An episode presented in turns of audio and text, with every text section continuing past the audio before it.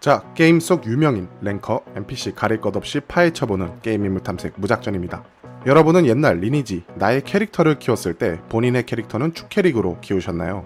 아니면 저주 캐릭이 되어서 다시 키우셨나요? 그 당시 축캐라고 불리는 캐릭터는 보통 HP와 MP의 기준으로 많이 나뉘어져 있었죠.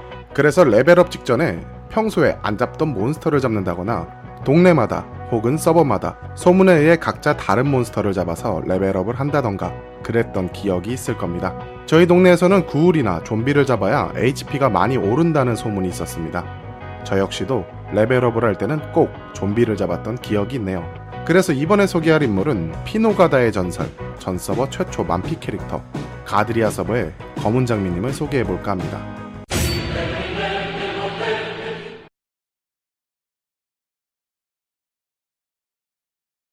2000년 3월 가드리아 서버의 탄생 그리고 8개월 후 2000년 11월 28일 리니지 최초 50레벨 탄생 구문룡 구문룡님이 오픈한 지 얼마 안 된 가드리아 서버에서 50레벨이라는 전설을 찍고 나서 리니지는 만피 600 제한과 만렙 50 제한이 풀렸고 당시 제일 거대한 커뮤니티인 리니지 플레이 포럼 기사엔 각 서버마다 최초 레벨 달성 기사가 매일같이 올라오기 시작했습니다. 한창 고레벨 취재 기사만 올라오던 그때 유저들은 레벨 올리기에만 몰두하고 있었는데 정확히 4년 뒤인 2004년 11월 6일 구문용님과 같은 서버에서 또 한 명의 전설이 탄생했습니다. 레벨 70, 만피 1313, 기사, 혈맹 팔도 사나이, 그의 닉네임 검은장미.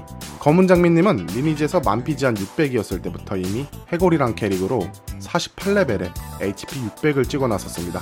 힘 캐릭의 기사 캐릭터였고 그의 캐릭터는 축 캐릭에 속한 편이었습니다.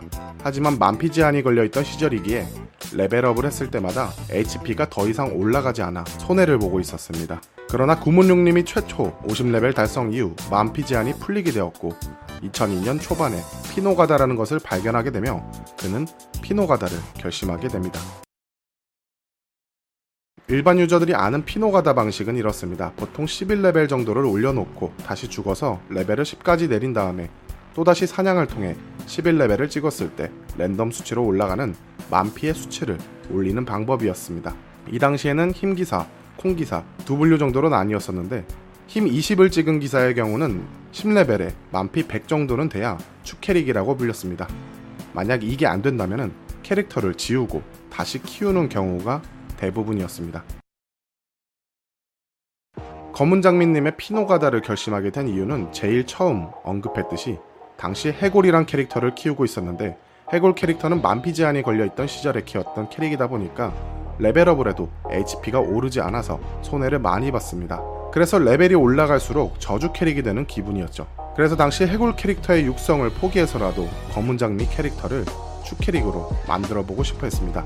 일단 가장 큰 이유로는 전체 서버의 지존들이 한자리에 모여 1대1로 대결할 수 있는 리니지 토너먼트의 출시였죠. 리니지 토너먼트는 처음엔 인기가 없었지만 방송의 효과와 지존들의 싸움으로 인해 단기간에 폭발적인 인기를 끌었던 서비스입니다. 서버에 자존심이 걸려있던 문제이기도 했고 장비가 없더라도 다 같이 재밌게 즐길 수 있는 시스템이었으니까 말이죠. 어쨌든 검은 장미 캐릭터를 축캐릭으로 만들어 가드리아 서버에 아니 서버 전체에 지존이 되고 싶은 욕망이 생겼습니다. 그래서 해골 캐릭터를 정리하게 되고 검은 장미 캐릭터 육성에 올인을 하게 됩니다. 그는 검은 장미 캐릭터를 57레벨까지 올렸을 때 추가로 주는 stat은 전부 CON에다가 투자를 해서 CON 25를 맞췄고 바로 10레벨까지 캐릭터의 레벨을 떨어뜨립니다. 이때 리니지는 수차례 패치를 해서 예전만큼 레벨 올리기가 그렇게 어렵진 않았지만 그래도 그의 주변 인물들은 57레벨짜리 캐릭터를 10레벨까지 내린다는 것은 무모하다고 생각했습니다. 하지만 애초에 화끈한 성격을 가졌던 그는 그것을 바로 실행에 옮겨버렸고 결과적으로만 본다면 그의 생각은 옳은 판단이었습니다. 검은 장미님은 다시 10레벨부터 레벨을 올렸다 내렸다 하며 피노가다를 진행했습니다. 그리고 2004년 11월 6일 70레벨 달성과 함께 만피 1313이라는 기록을 세우게 되었습니다. 그리고 그의 첫 소감은 이러했습니다.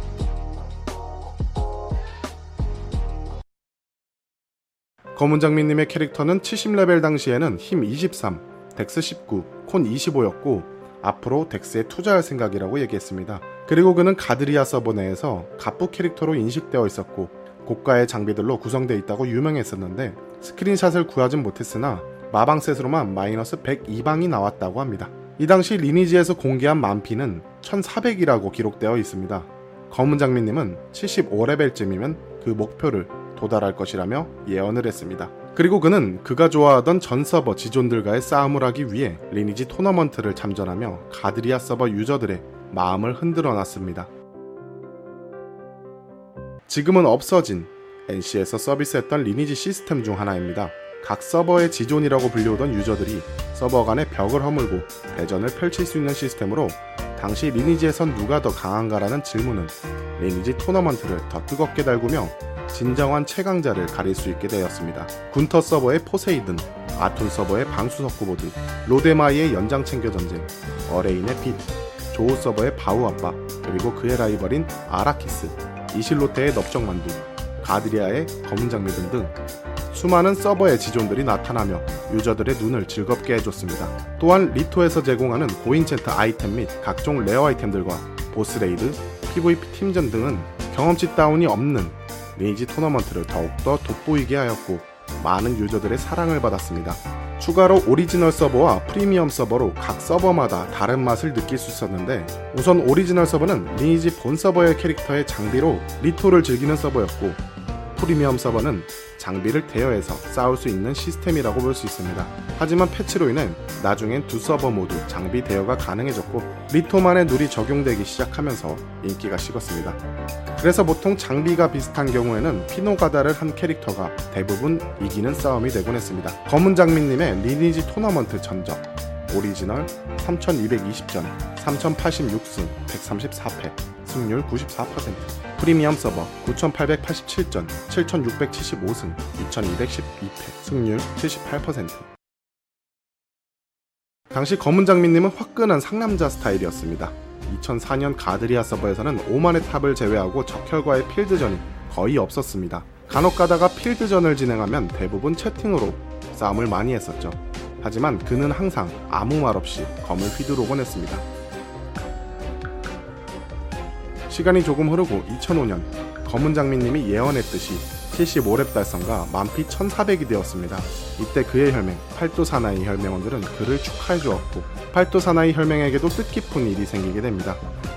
전섭 최다 혈맹 원 수 188명 1위 혈맹 가드리아 공주 전섭 최초 만피 캐릭터 검은 장미 그 두 개의 기사가 동시에 나열되었었죠.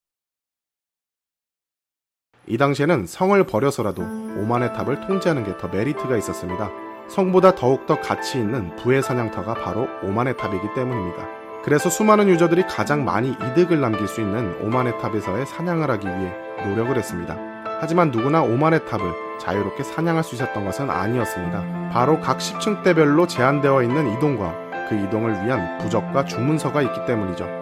문제는 이 부적이 매우 희귀하다는 점이었고 그로 인해 상위 소수 혈맹만 오만의 탑을 독점 플레이하게 되는데 검은 장미님의 혈맹인 팔도 사나이가 그 대표였습니다. 그들은 오만의 탑 부적을 주는 보스를 독식하기 위해 보스방 막자를 진행하면서 독식을 하고 있었고 일부 유저들은 그들의 독식에 야유를 보내었었죠. 그리고 몇몇 유저들은 운영자에게 항의를 해봤지만 소용이 없었습니다.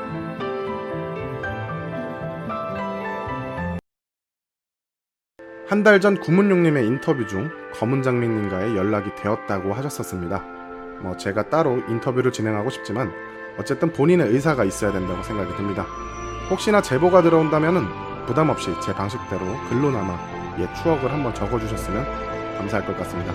그럼 이만 짧은 소개 영상으로 마치겠습니다. 그 시절 가드리아 서버의 검은 장미님을 기억하신다면 댓글로 추억을 공유해주시면 감사하겠습니다. 그럼 저는 무작정이었고요. 다음 영상에서 뵙도록 하겠습니다. 감사합니다.